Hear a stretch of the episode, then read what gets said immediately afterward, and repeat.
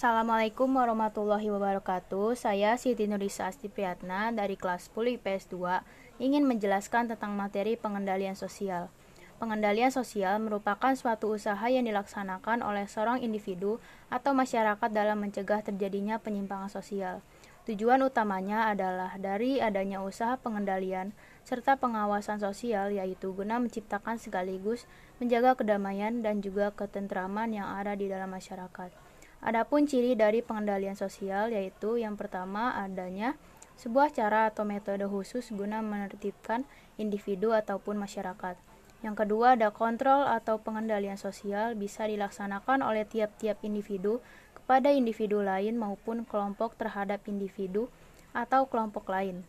Yang ketiga ada pengendalian sosial dilaksanakan oleh beragam pihak walaupun sering kali masing-masing pihak tidak menyadarinya.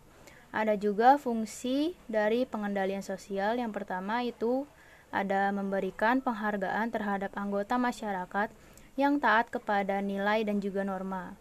Yang kedua ada mempertebal kepercayaan dalam masyarakat kepada peran nilai serta norma sosial. Yang ketiga ada mengembangkan rasa malu. Yang keempat mengembangkan rasa takut. Yang kelima menciptakan sistem hukum. Ada sifat pengendalian sosial, ada dua. Yang pertama itu ada pengendalian sosial preventif.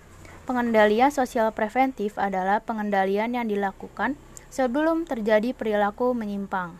Yang kedua, ada pengendalian sosial represif. Pengendalian sosial represif merupakan pengendalian yang dilakukan setelah terjadi penyimpangan.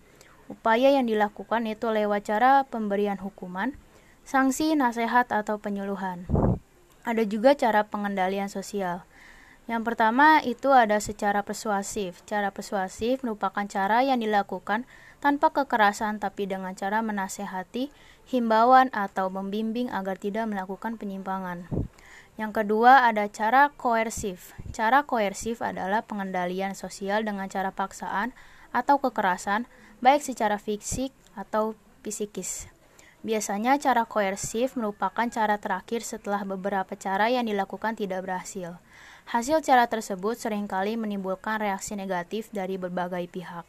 Contohnya itu penertiban pedagang kaki lima PKL. Yang ketiga ada cara sosialisasi. Cara sosialisasi merupakan pengendalian yang dilakukan dengan menciptakan kebiasaan-kebiasaan menanam nilai dan norma sejak dini. Pada cara tersebut ditandai dengan adanya proses pengenalan norma dan nilai yang hidup atau berlaku di dalam masyarakat. Yang terakhir ada lewat penekanan sosial. Cara ini dipakai masyarakat untuk mengendalikan tingkah laku anggota masyarakat ini dilakukan agar berperilaku sama dengan masyarakat. Sekian saja yang bisa saya sampaikan. Terima kasih telah mendengarkan podcast ini. Wassalamualaikum warahmatullahi wabarakatuh.